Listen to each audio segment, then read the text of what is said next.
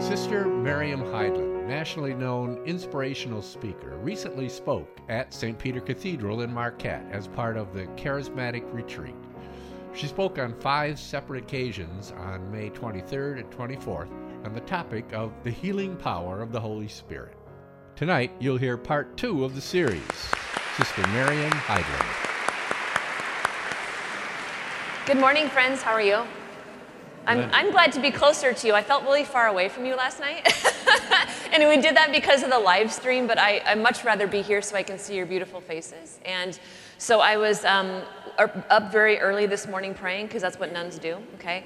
And uh, I, I, have to say, watching the sunrise over Lake Superior is not a bad way to spend your morning. Can I just say that right now? So uh, I was just praying for you. And so just whatever is on your heart this morning, dear friends, whatever is on your heart, just to let you know that wherever you find yourself, that is exactly the place where Jesus loves you. Wherever that is. You know, sometimes we come to these things, and, and like I mentioned to you last night, that, uh, you know, we come with a variety of dispositions of our hearts, and maybe you have other things you have to do today, or maybe you didn't want to come, or you were voluntold to come. However you came, that's okay, you know. Trusting that the Lord uh, will meet you exactly where you are, and he, that He delights to unfold your heart. So, once again, I'm just going to, and you can stay seated this time, but I'm just going to have you close your eyes, if that's okay, just for a second. And just take a deep breath all the way in through your nose, all the way out. Let's just take another deep breath all the way in and all the way out. And once again, I just want to give you a few moments with the Lord, just the two of you, just to offer to Jesus whatever's on your heart this morning, whatever that is.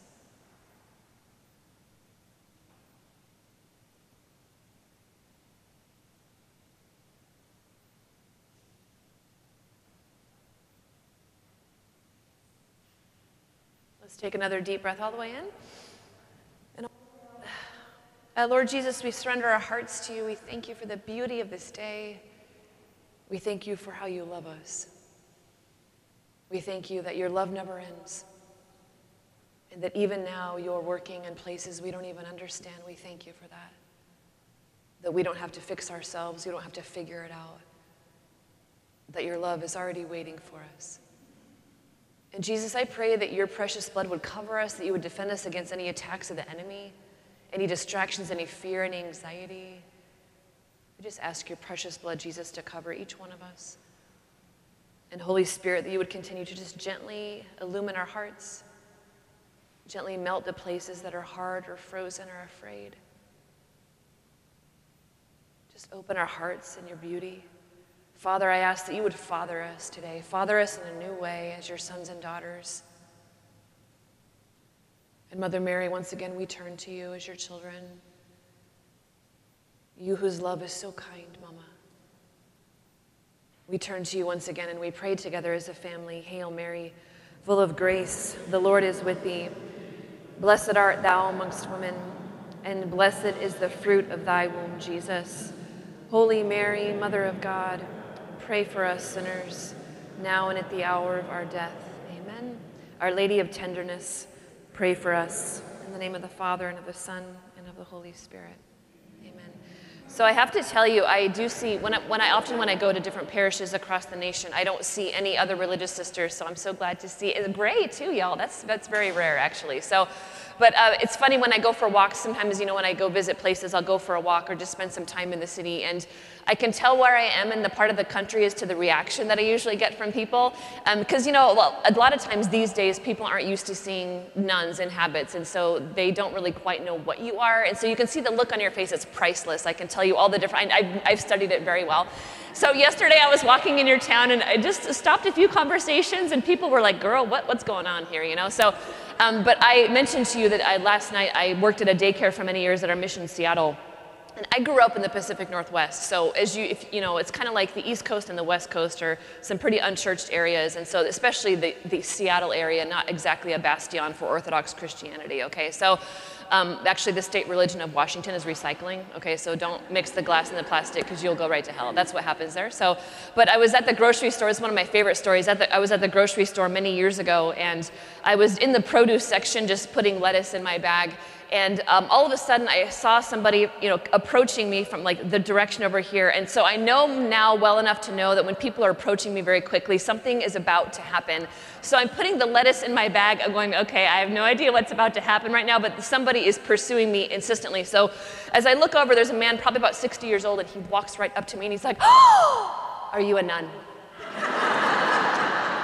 and I said, yes. yes, yes, I am. He's like, wow, they still make nuns? And I said, yes, sir, they still make nuns. And in that moment, in that moment, he launched into this story of when he was third grade and his teacher was Sister Patty. And he told me how much he loved her and how beautiful she was. And if you've ever been in the presence of somebody who's telling you a story and they're no longer 60 years old, but he was third grade and his whole countenance transformed. And he was talking about how much he loved her. And he said, Sister, you know, I got the ruler a lot, but I deserve it every single time. I talked every day in her class, and I loved her so much. And, and then all of a sudden, he just kind of like looked at the ceiling of the store and he came to, and he just looked at me and he said, I love them so much, the sisters. And he said, Thank you, sister, thank you so much. And I was just standing there with the lettuce still in my hand as he told that story. And, and he just walked away. And I never saw him again after that. And I don't even know if he's still a believer. I don't know if he believes in God. I don't know if I have no idea the disposition of his heart, but I do know that when he was in third grade, a beautiful woman came and transformed his life. And he was never the same. And that's what love does. That's, that's what love does for us. And so this morning, what we're going to talk about, I'm going to build on the talk from last night about how why our hearts matter so we have to start here, and I'm going to continue to appeal to your heart today. Because many times this is the place that's, it is the place that's most important, but it's also the place we often run away from. Okay, so I'm going to continue just to appeal to your heart of what's happening here.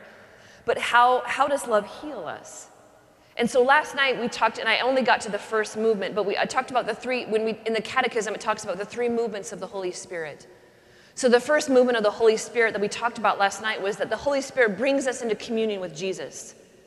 And these things are not happening, you know, chronologically so much as simultaneously. So, the first movement, so even right now, like we said, the Holy Spirit is bringing you into communion with Jesus. Because all the parts of our hearts, all the parts of our lives that have yet to experience communion, the Holy Spirit right now is actively working to bring these fragments into communion with Jesus so that we live a whole and integrated life in Him, which I'm going to talk about extensively this morning. The second movement of the Holy Spirit is to sanctify us. So the Holy Spirit is a sanctifier. The Holy Spirit makes us holy, and very simply, what that means is He makes Christ present in us.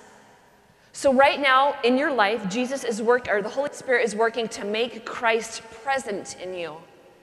And not that you are some sort of just, you know, empty box that Jesus fills himself with. He makes himself present in you in a very particular way, which is so lovely. I mean, just the staggering beauty of humanity is, is just so wonderfully glorious. And in our lives, don't we so often compare ourselves to other people? And we spend our whole life comparing ourselves, we compare our insides to other people's outsides, and we will never win that battle. We want to be somebody else. We want to have their gifts. We want to have their marriage. We want to have their children, not ours. We want to have theirs, you know. It's, it's, it's, it's, we all do it. We all do that. But the beautiful thing about what the Lord is doing is He's making Christ present in you in the particular way that Christ manifests Himself through you, which He does not manifest Himself that way through anybody else ever. Ever. So when Jesus sanctifies you and he makes you holy and he brings you to himself, and that's the Holy Spirit's work, he's making Christ present through you in a way that nobody else can. And this is not just about gifts. It's not just about the, you know, the gifts. It's about the essence of who you are. The essence, okay?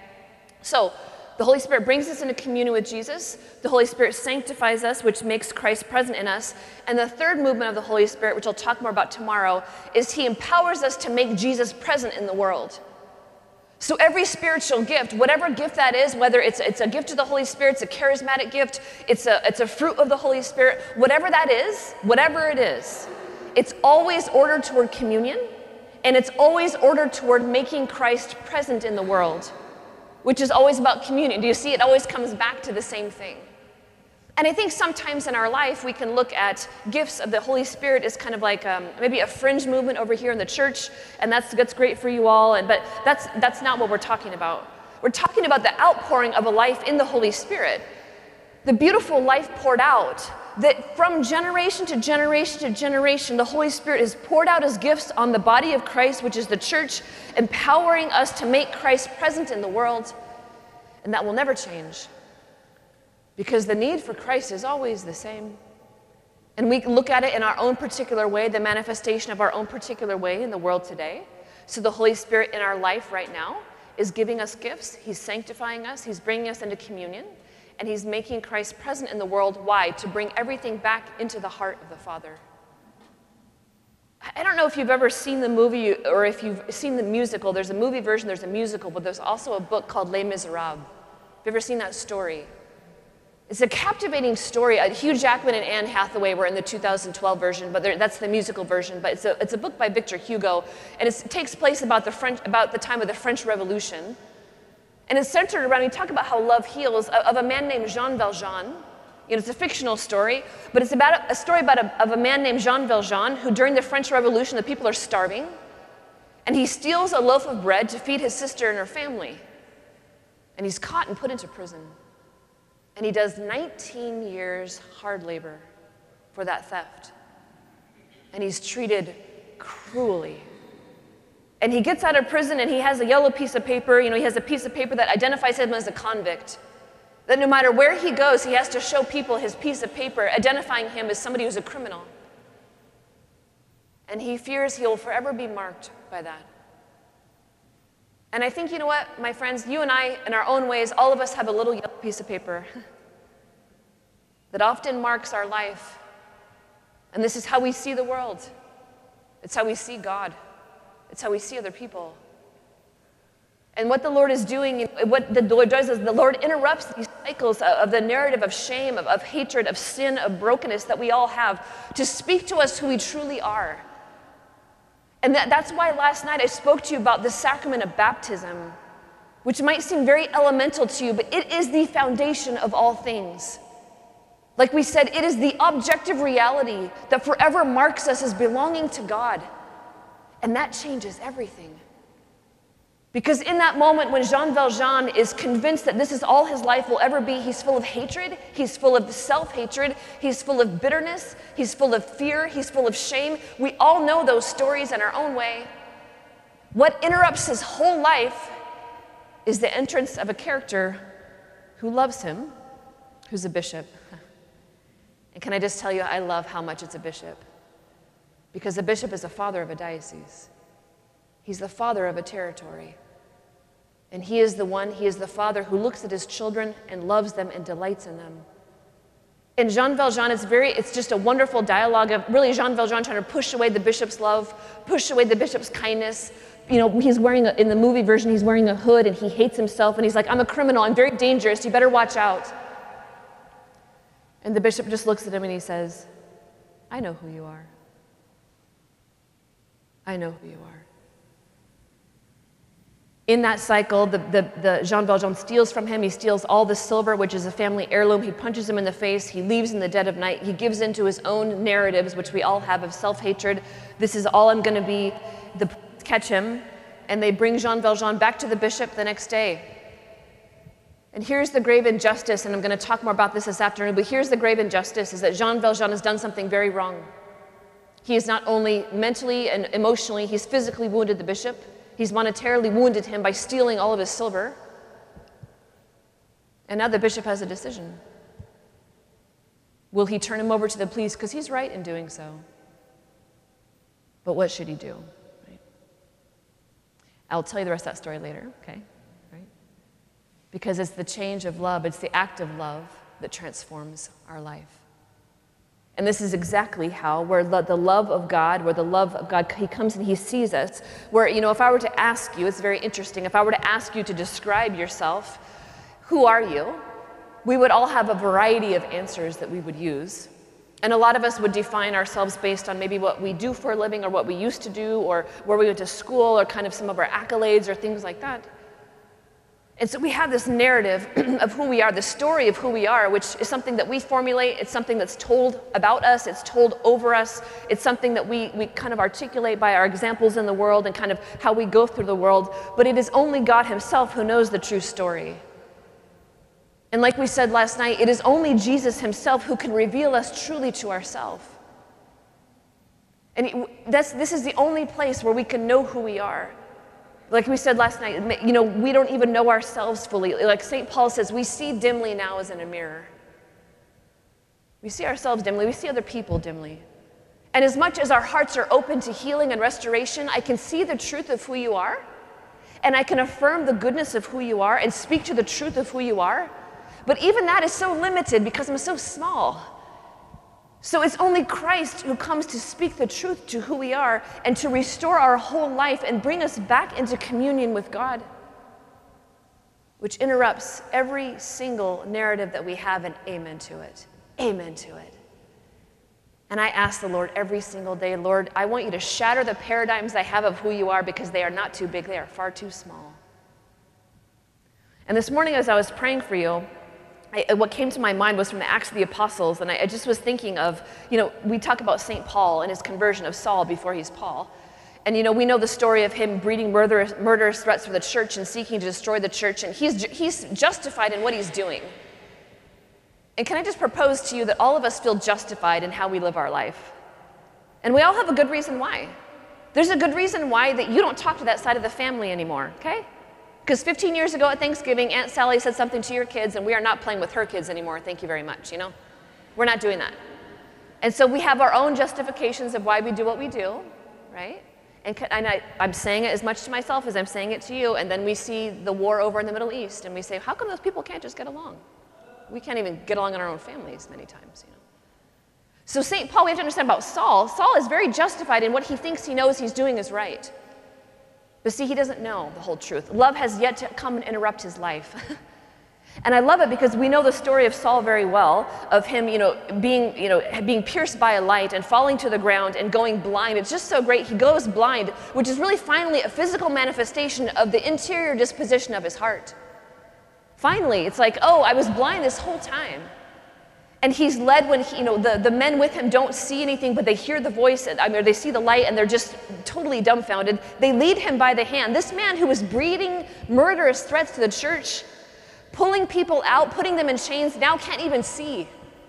He is completely humbled, completely brought to the ground. They lead him by the hand into the city, and there he is. He doesn't eat or drink. He's totally poor, totally impoverished, totally bereft. Until somebody is sent to come to his aid. And it's through the imposition of the Holy Spirit, through the transformation of the Holy Spirit, that St. Paul changes. And it's one of the reasons why you and I are sitting here today, right? And I love it because it's Ananias. And Ananias is a follower of the Lord. And it's just so, it's just so wonderful because it says, okay, so Acts, I'm just going to read this a little bit to you. It says, Acts chapter 9. It says, There was a disciple in Damascus named Ananias. And the Lord said to him in a vision, Ananias. And he answered, appropriately, Here I am, Lord. like, until you tell me what to do, then I'm going to talk to you about that for a second. But the Lord said to him, Get up and go to the street called Straight, and at the house of Judas, ask for a man from Tarsus named Saul. And so he told Ananias, you know, everything that would happen. And I love it because Ananias says, But Ananias replied, Lord, I have heard from many sources about this man what evil things he has done to your holy ones in Jerusalem. And Ananias is like, Are you sure? Are we talking about the same person here? Are you sure? You know, it's just great. And I love it because the Lord reaffirms, because you and I have all had inspirations like this. We've all had inspirations from the Holy Spirit just like this. And we're like, ah, I don't know. And the Lord says, you, you must go and you must heal him. You must go to him. And he will know, it's interesting, he will know how much he has to suffer for my name. It's like, right to the core. So I love it. So Ananias goes, and when I was praying for you this morning and just praying for myself this morning, you know, in these places, this is the part that came to my heart especially. So it goes on to say, So Ananias went, and he entered the house, laying his hands on Saul, and he said, Saul, my brother, the Lord has sent me. Jesus appeared to you on the way by which you came, and that you may regain your sight and be filled with the Holy Spirit. So he pronounces the name of Christ, of this pursuit of Christ for his heart, the restoration of his heart, puts his hands on him, proclaims the Holy Spirit to him, and it says this immediately, things like scales fell from his eyes and he regained his sight. And I was like, Amen, Lord. Would that today, my dear friends, the scales that are on our eyes, the scales that are on our heart, that those things would fall away so that we could see. Because I don't know about you, but I want to see. I want to see. I don't want to live my life out of my own narratives, just the broken ways that I have of seeing. I, I want to see the way Lord sees. I want to see myself. I want to see God. I want to see you the way that the Lord sees. And this is what the Holy Spirit is doing for us, my dear friends, if we allow Him to. Because, see, the Lord is very gracious. And had Saul resisted this, the Lord would have respected that. Had Mary said no, which she was fully free to say no, the Lord would have respected that. Had the disciples on the Sea of Galilee, when Jesus came to call them, had they said, No, we're not interested, we have a business going here, we're very busy, the Lord would have respected that. He's so gracious, so gracious. So, would that today, whatever the Holy Spirit's coming to you, so I'm just going to ask you just to be very attentive, even right now, to your heart of what's coming up in your heart. And maybe it's a couple places where you have some scales, right? Or maybe it's something in your family, or maybe it's, it's a part of your heart where you've been praying to the Lord for years for something and it just doesn't seem like anything's happening. Where is that in your heart right now? Where the Holy Spirit wants to come. And He's not coming to force us, He's not coming to, to pry open our fists, so to speak. He's coming to anoint us, to transform our hearts, to open our hearts so that these scales, these hard places, fall away so that we can see. Because you know what happens after that to Saul? The beautiful thing that happens immediately right after that, the next verse says, after the scales fall from his eyes and he regains his sight, he got up and was baptized. And then he ate some food. I'm like, amen, well, let's do that. You know, like, he got up and was baptized. He got up and he received the Holy Spirit. From what the Holy Spirit moved in his heart, he was baptized, like we talked about last night. And it is from that identity, which we always see, it's from the identity that our mission flows. This is why Jesus, it's only after his time in the desert, when the Holy Spirit leads him into the desert, where he confronts Satan, and Satan attacks him and tempts him in every single way that you and I are tempted. But Jesus doesn't fail. He is the new Adam who doesn't fail. He is the new Adam that goes into the wilderness and this time doesn't fail. He's faithful. And he does that because he knows who he is. Because he knows who he is. You know, it's just so, I mean, how many times in our life, you know, do we do things like we said because we have no idea who we are? or we're acting out of a way, or, you know, if something touches, you know, there's a, there's a great saying that fear is the chief activator of our faults. Fear is the chief activator of our faults.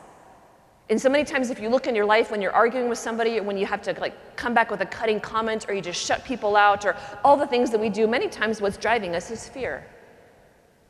And you look how Jesus comes into the desert and how he faces the enemy, and how he's not doing it on his own power, so to speak, but out of his identity with the Father. And this, my dear friends, this is how we must live our life. This is why we have to know, not just intellectually, but in our hearts, who we are.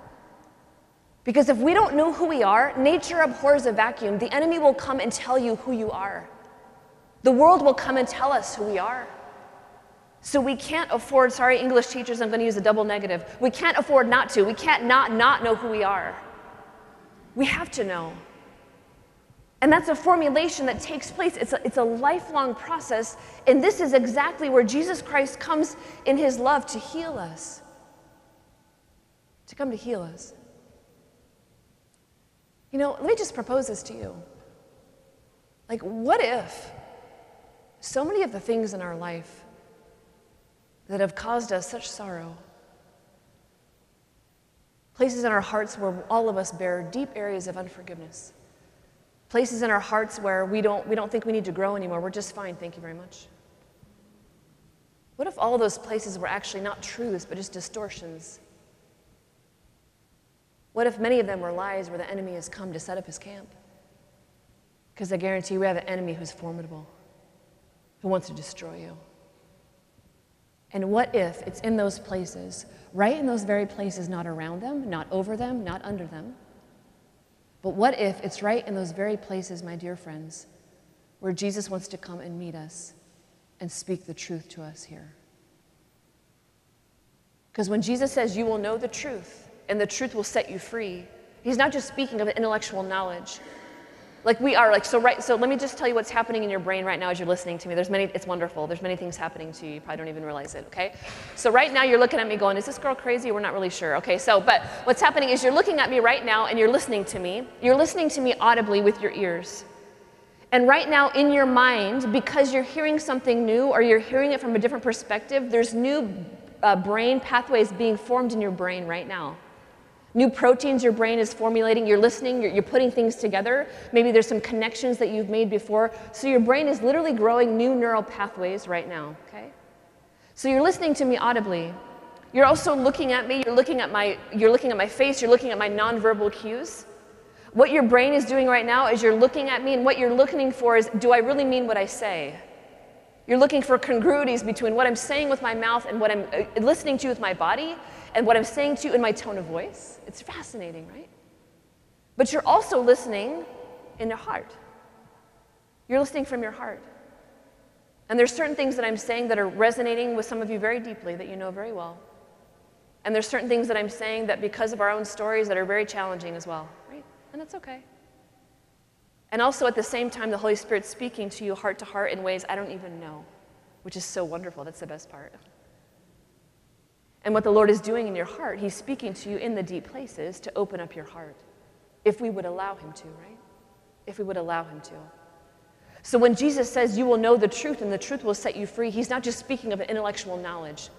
And all of us have an intellectual version of theology. We all have a, a theology of the mind, so to speak.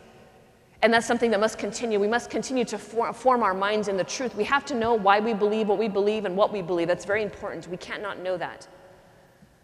But what Jesus is saying here, it's not just about you knowing the truth here, it's about you knowing the truth here.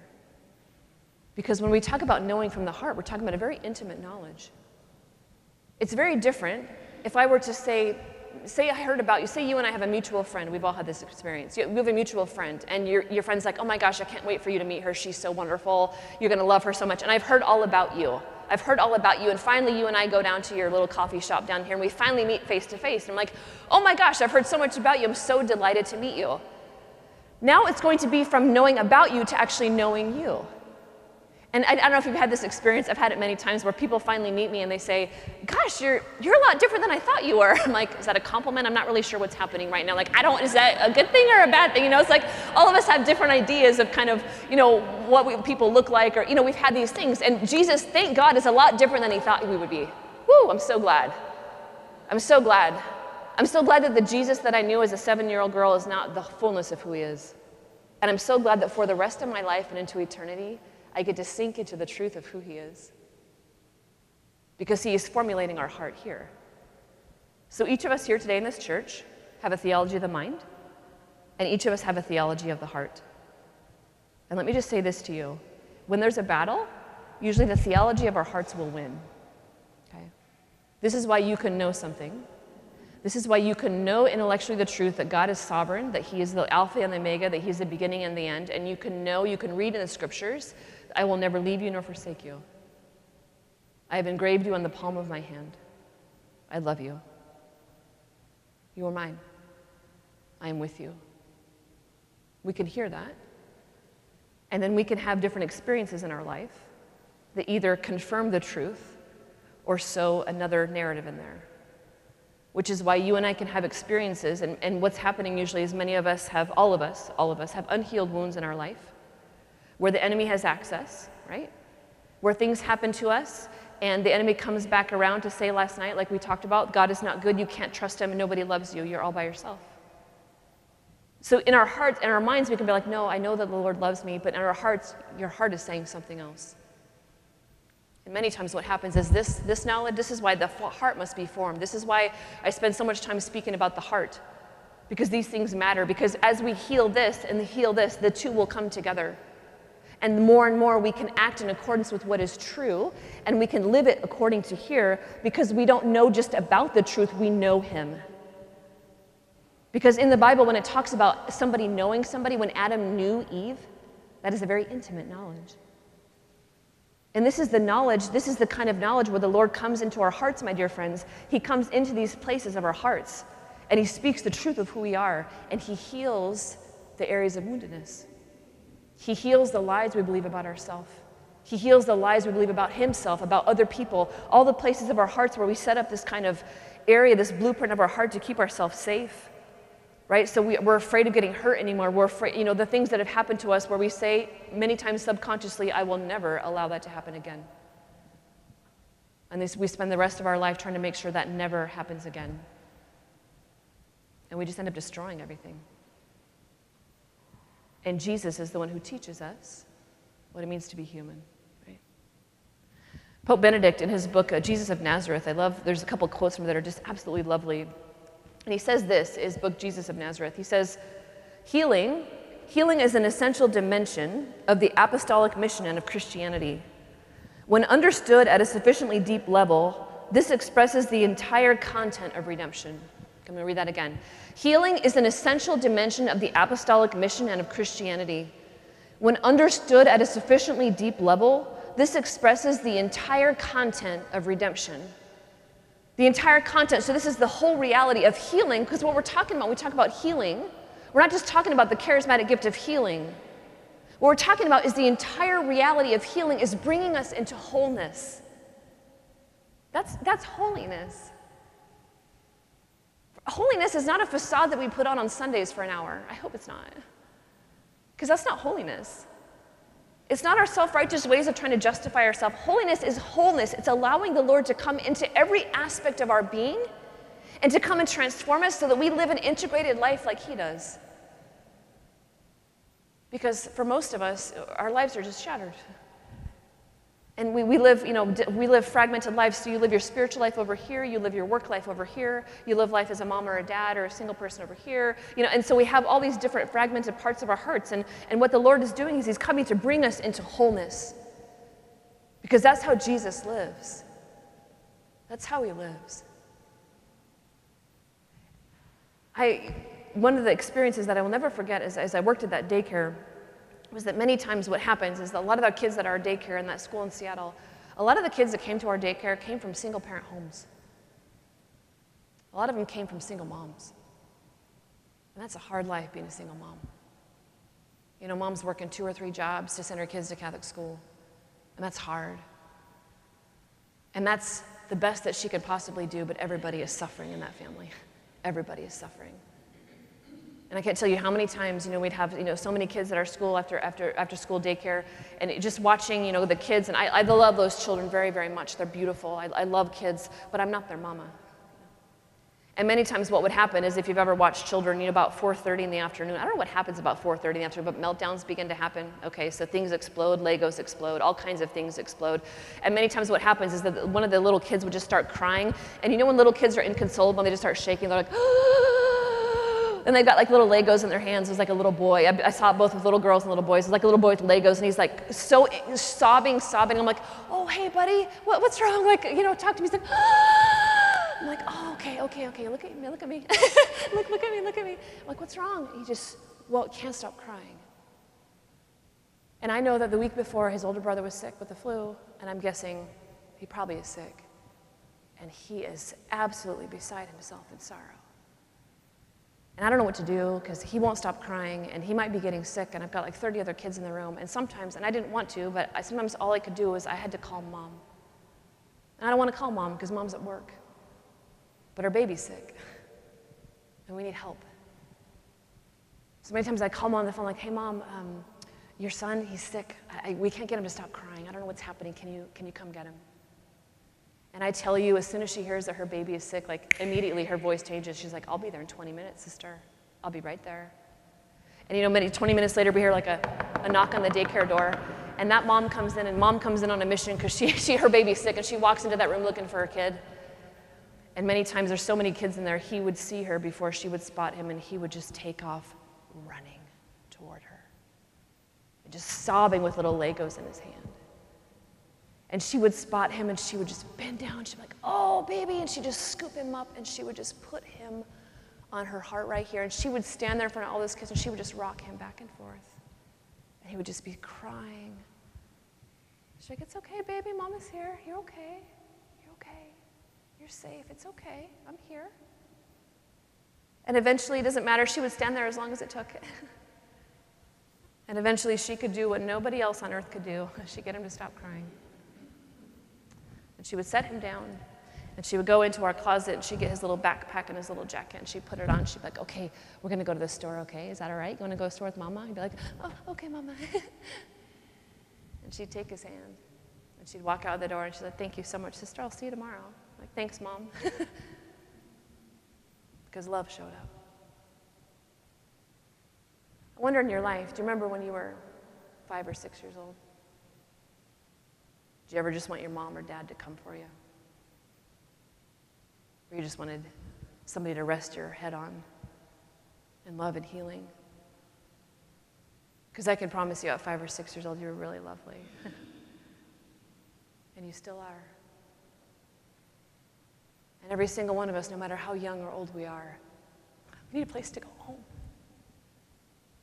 A place where, oh, just it's so deep, where the love comes to interrupt the places that our hearts have been broken, the places that even now we're like resisting still to this day. We're like, oh, not that.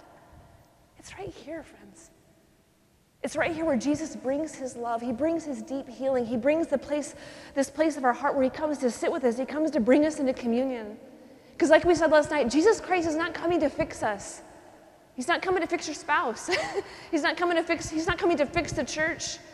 He's coming to bring us into communion because it is only love that heals us. That's it. There's nothing else that heals us. It's only authentic love. Only authentic love heals broken love. Not lust, not another degree, not another argument, not another drink, not another Instagram follower. Mm-hmm. Nothing. It's only authentic love that heals the broken love in our life. So, where in your life, my dear friends, when we talk about the Holy Spirit coming, and we talk about Him bringing Christ to birth in us, and we talk about Him bringing us into communion, because where in your life right now do you need that? Where in your life? Because I know that for all of us here, there's at least one place in our life where we need to encounter Him. Right? This is where the Lord delights to do that. He comes into these places. And we see that over and over and over again in the disciples. We see it over in the Gospels. That's why we have to know Scripture. We have to know salvation history because it's our history. It's our history of, and they lived happily ever after. It's the truth. This is why we love a good story. This is why we love stories, why you can watch a movie for three hours and you get sucked into the story or a good book or a story somebody's telling you. All of a sudden you're there with them on the, on the, on the sea or on the boat or wherever they are, like, oh my gosh, that's amazing. I love that that happened to you. Like, why do we love a good story? It's because we're part of a good story. It's the best story ever. It's called Salvation History, and welcome to the front row. It's your life. So, what is the Lord doing in that? Because He's speaking something very deeply to us. Because you and I, at the end of the day, to borrow a very cliched saying, you and I are not converted by, we're not, we're not, we're not hated into a conversion, we're not criticized in a conversion, we're not guilt tripped into a conversion, we're not drug into a conversion. We are loved into a conversion. And not just once, 20 years ago, but we are loved into a conversion over and over and over and over and over and over again. Because our life, like C.S. Lewis says, our life is truly a masterpiece. Truly a masterpiece. He says something that God is making and something with which he will not be satisfied until it has a certain character. So he said, Your life, it's not metaphor. He said, Your life truly is a masterpiece, something that God is making, and something that he will not be satisfied until it has a certain character. So if you think of things in your life that you practice, whatever kind of art you practice, whether that's gardening or um, sports or music or food or whatever, all of us have something that we really love to do that brings us life, music, whatever that is for you especially if you're doing it, if you're out there in the yard or you're out, you know, going for a walk or you're out working actively, if it's at your job, whatever that is, whatever pulling the creativity, the beauty out of you, every single one of us, when we start a project, we know in our mind what we want it to look like at the end. you know, my mom, my mom, my mom's wonderful, and she loves to cook, and so we would often go into the kitchen. She'd be cooking, and we'd be like eating off the plate. She's like, "Get out of here! Get out of here! Get out! Go! Go! Go! Go! Go! When I'm done, I'm done. done. Go! Go play! Go! Get out! You know." Because she knew in her heart what it was supposed to look like. For us, it was just fine, but she was the artiste. Thank you very much. And she knew exactly what that dish should look like and what it should taste like, and it's not ready yet. So please go outside and play until I call you back in. You know. And it is the same with the Lord. That in our lives, my dear friends, we often, because our view is so small, our, all we see is this part here. But what the Lord is doing is He's doing this large masterpiece here. And let me just tell you that He knows exactly what He's doing. He knows exactly what He's doing. And the profound reality of who God is is that and how love heals us, and how love heals the scales that are on our eyes and on our heart, how that happens, right, is that He has a variety of tools that He uses. and He is sovereign. And like I spoke to you last night about the Paschal candle, and I, I, share, I have a podcast called Abiding Together, and I recently shared this story on the podcast, but this is something that I've been thinking about a lot. I was giving a healing retreat to seminarians a couple months ago, and the rector of the seminary is an exorcist. So is my spiritual director, and I just I learned so much about how God works and how the enemy works from my spiritual director and from this the man who's the priest who's the rector at the seminary. And he was listening to the teachings and he, you know, we were having lunch during the retreat and he said, "Sister, he's like, I have to tell you." He's like, "I really believe," he said, listening to these teachings and he said, working with people that are possessed by the enemy, because that's a real thing, right? And just working to help free people and bring them back into communion with Jesus, because that's what exorcism is. It's bringing people back into communion with Christ. He says, I've realized something, and I just offer this to you. He says, What I realize is that earth that we live on, that you and I live on, is not neutral territory. It's not neutral. He said, when, when the enemy, when Satan was cast out of heaven, he wasn't put right into hell, he was sent to the earth. And Christ came to the earth. This is why the, the battle is waged on the earth. This is why the battle is waged in your heart. And you are in a battle. And he said, What I realize is this. He said, Satan is like a sniper. And because Satan has an angelic intellect, so he, the intellect, his intellect is far greater than ours. This is why we never ever talk one on one to the enemy, ever. We never engage like Adam and Eve engaging the enemy. Rule number one we don't do that. So they're engaging directly the enemy, so because the enemy knows more than they do because of his intellect, right? He, this priest said he really believes because the enemy has an angelic intellect, he can intuit the destiny of each human soul as God creates them in their mother's womb. And what he will do is he will seek to shoot his deepest bullet, his deepest poisonous arrow, in the place you will bear the most life, to take you out right from the start. And he said, if he can get you to spend the rest of your life hating yourself, hating God, and hating other people, we've made his work very easy. But he said, right in the very place where the enemy, because God is sovereign, because God is sovereign, and in his sovereign will, he allows whatever he allows to happen. And I don't know why. People ask me all the time, I don't know why. I don't.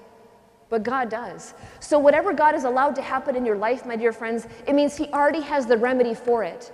And as we allow Jesus to come into the very places where the enemy has sown his deepest arrow, it's those places where your heart will love in greater ways than ever before. Had that never not happened, your heart is open in an even greater way. That is the divine economy of salvation.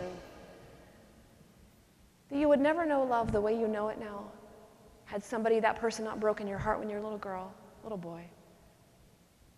And so often we spend our whole lives hating that person and, and hating our, our bodies. We hate our emotions. We hate, and the enemy just stirs this whole pot. And what we don't understand is that in that very crucifixion, Christ plants his cross and brings us to life, my dear friends. So your deepest wounds are not arbitrary. They're planted there by an enemy who wants to seek to destroy you. And will we allow him to continue to take ground there? Or we now, today, in a new way, maybe for the first time, open our hearts to the possibility that the Holy Spirit is present there and He wants to open our hearts to Him. Does that make sense to you? I mean, for me, I was like, what? What? This is amazing. Because I spent so much of my life hating myself and hating the people that hurt me and hating all these, I mean, you know, and I just I had to wrestle, like I said, very deeply, and it's not just once, but it's over and over and over again. And the lie that says, had that not happened to me, I'd be better now. Had, had I not had those parents, had I gone to a different school, had that person not divorced me, had, the, had my kids you know, been faithful to the church, whatever that is, Jesus doesn't speak like that. Nor does Jesus shame us. He always speaks the truth to us in love. And I tell you this, a couple weeks, because I'm on this journey with you. Like what I'm saying to you, I'm, this is my life. This is how I live my daily life. So everything I'm saying to you, I'm saying to myself, and I'm saying it to you because the Lord is saying it to me. And just a couple weeks ago, I had an experience where there was a lie in my life that I had held on to like this, like a fist. All of us have parts of our hearts where we just, mm. And because we, we do this, can I just offer this to you for a second? Because we do this because this is a really tender part of our heart. So, in order to protect our hearts, we will close our fist, so to speak, and however that looks, whether that's self righteousness, whether that's resentment, bitterness, shame, addiction, all that, it's all it's doing is protecting a really tender part here. And we are trying to take care of ourselves, so we will close our fists, so to speak, and we will try to protect this at all cost. And woe to anybody who gets near it. And the Lord showed me very deeply of how He has no desire. Oh, He's so kind. He has no desire to pry your fist open. And He has no desire for you to do the same thing either. And do you remember when you were little, like a little girl or a little boy, when you were playing a game and you had like a toy in your hand and your friends would try to pry your fist open to get the toy out, how painful that was? They're scratching and many times the toy broke. Jesus is not here to pry anything out of your hand. But it's through the gentleness of his love, it's just through the tenderness of the Holy Spirit, mind you like the waves like that lap upon the shore here. What happens over time is if we allow it, this the tenderness of the Lord's love comes to just massage these places of our heart to make us safe. Because we will only open our hearts if we feel safe, right? Of course, we're not going to open our heart if we don't feel safe. If we're constantly fighting things off or feeling like we have to run away, of course, we're not going to open our hearts. And the Lord revealed to me a couple weeks ago a very tender place that I was hiding here. And I've been on a healing journey, a, a, massive healing journey of sobriety, of healing, of restoration for over 16 years. Very serious. Every kind of therapy you can possibly imagine healing, prayer, deliverance, prayer. Like, you, man, you name it, I've done it. And I love it because it's so wonderful because the Lord loves me so much that He continues to reveal these places of our heart so He can love me more deeply. And He showed me very clearly of a place that I had right here that I was going like this. And He very gently approached me. And He said to me in all truth, My love, I want you to be well. So, in order for you to do that, I need you to receive the truth here. In order for you to receive the truth, you have to let go of this. So, would you be willing to do that? And it was a hard truth because I was very comfortable with like this, thank you very much. I've been living like this for a long time. And it felt scary. It felt scary to finally open my heart there. He was inviting me, he wasn't forcing, he was just inviting. And Jesus always appeals to me like that Do you want to be well? Do you want to be well? And there's certain things in my life where the Lord's like, Do you want to be well? I'm like, Yes, Lord, I want to be well. and there's other things in my life where I'm like, Can I think about that and get back to you a little bit? Because I like that grudge. I just like to nurse that grudge a little bit longer. You know, it's just it's funny how we do that. We're like, We're not really sure if I want to be well here. I'd rather just blame everybody else for a little bit longer. Can I just do that right? I mean, it's funny what we do. But it was very, very deep. And he said, You have to receive the truth. He didn't say, to, he didn't say to, re, to be resigned to it. You have to accept it. You have to receive it. And in order to receive something, my friends, you have to have our hands open. So when we talk about the Holy Spirit as gift and love, if we talked about the Holy Spirit as a gift given in love and received in love, it requires a certain amount of openness to us. Because you can't give a gift to somebody if they don't have their hands open, they can't receive it. And we've all literally given gifts of our heart or of things to people who just couldn't receive it. Even sometimes something little, sometimes if you ever take somebody out to lunch, and we all have a friend who just absolutely will not let you pay for lunch. They will not let you do it. You will wrestle in front of the waiter over the bill because they want to pay. They will not let you pay. You're like, you just let me pay. I just want to take you out to lunch. Like, oh no, I got it. You're like, no, no, please let me treat you. But it's like too vulnerable for them. Like they want to be in control. No, no, no, no, I'll do it, do it. And isn't it hard? You're like, I just love you. I just want to, I just want to gift you. Can I just, can I just bless you? And I really think like that's the, the disposition of Jesus so often if he comes to us and he's like, I just want to love you. Will you just let me love you here? And we're like, No, Lord, it's okay. I got it. It's all right. No, I'm fine. He's like, Can I just, can I just love you here? And to the extent that we can do that, my dear friends, not just once many years ago, but because love is always outpouring and love is always healing, and wherever love is healing, wherever love is occurring, healing is constantly occurring, which is why the continued outpouring of love, the continued healing of love in relationships, that's why it continues to heal us and make us whole. It makes us human. Love makes us human. And that's why Jesus shows us what it means to be human. He comes into the world naked and vulnerable, and he leaves the world naked and vulnerable. And he doesn't have, I mean, could you imagine living your life without self defense mechanisms? Without self righteousness, without, you know, all the, all the ways we have such incredible armor to protect ourselves. Jesus lives totally, singularly whole and transparent and vulnerable and naked. And it is so stunning to behold. And I think, really think that's one of the reasons why people were so captivated by him. And, and the, crowds loved him. They're like, he doesn't speak like the, the Pharisees. Like, this man speaks differently. And he comes into their lives and he's touching people and he's making clay out of saliva and just, I mean, he's spitting on it. It's just wonderful. he's touching lepers and he's multiplying loaves and he's calming the storm and he's raising the dead. And the disciples don't even know what to make of it. And it's so glorious. It's so wonderful. And he's showing us what it means to be human. Because he's always in union with the Father, he knows who he is. And that reality, that truth in the core of his being, is what propels every other activity, my dear friends. And in our life, so often we talk about evangelization, we talk about ministry, all that kind of stuff. Until it's done from a relationship with here, it will be fruitless. It has to be powered here from love. So, if I could, I just want to, I'd like to just end um, my time here with you just with a bit of a meditation once again, if I could. And I'm just going to just to invite you, if you want, just to close your eyes just for a second and kind of settle in. And I, know that you've heard a lot this morning, and I just want to honor whatever's in your heart right now. So I'm just going to invite you just to notice, without self censoring, I'm just going to invite you to notice what's stirring in your heart right now.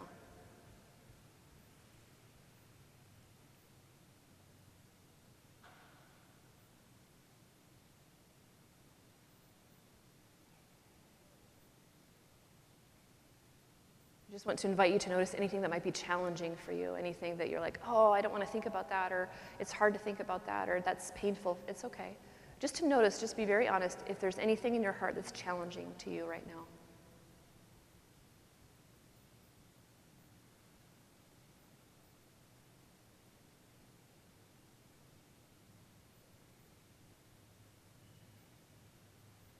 And I'm just going to invite you to notice also what is so beautiful what is absolutely captivating in your heart right now?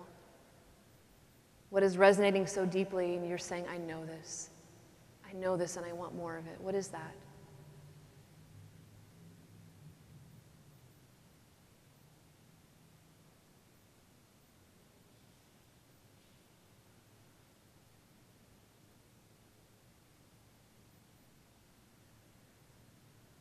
And Jesus, I just pray right now that for all of us here, that you would bring to mind the one place in our hearts where we need your tender love the most.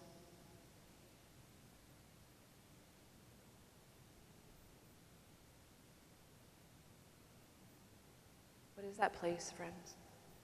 It's okay. Jesus is not embarrassed. He's not disappointed in you. He's not in a hurry.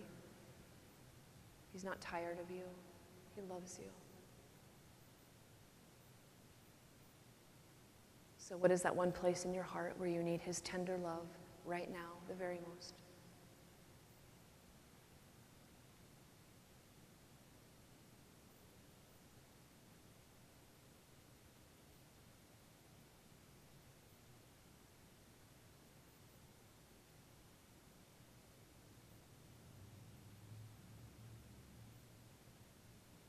Jesus, I just pray that your, your love would be like a deep water and if you could imagine just like the gentle water just washing over that place of your heart.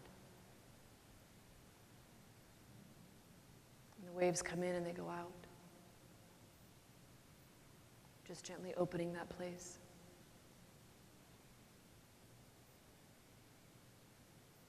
That water, the Holy Spirit cleans out what is poisoned, what is sorrowing.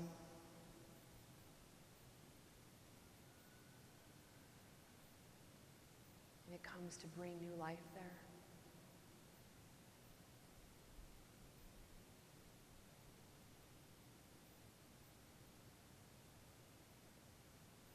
Lord, I pray that your gentle love would continue just to wash over this place today as we go about our way. Wash over our hearts, Lord. Wash over our lives.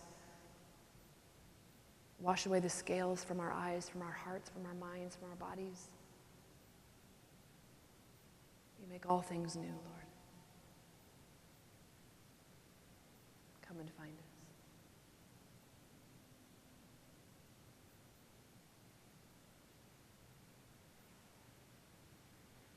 And I pray that even now, new life would come forth, new joy, new hope new beauty, new faith. The breath of the Holy Spirit with you in this very place.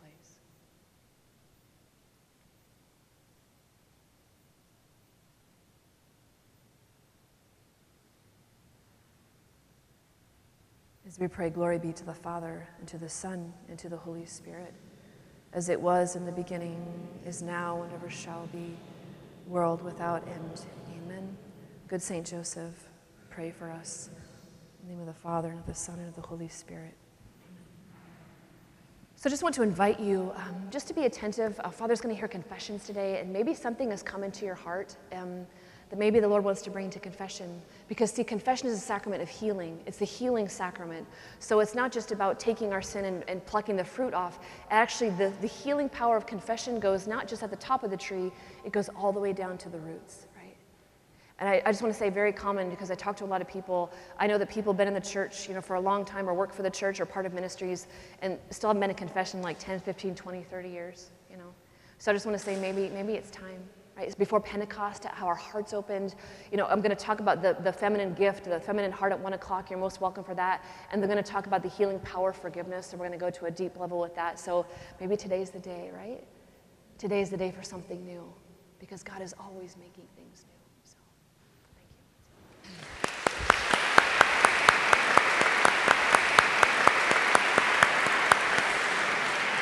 Sister Miriam Heidland on the healing power of the Holy Spirit from the Charismatic Retreat held at St. Peter Cathedral on May 23rd and 24th.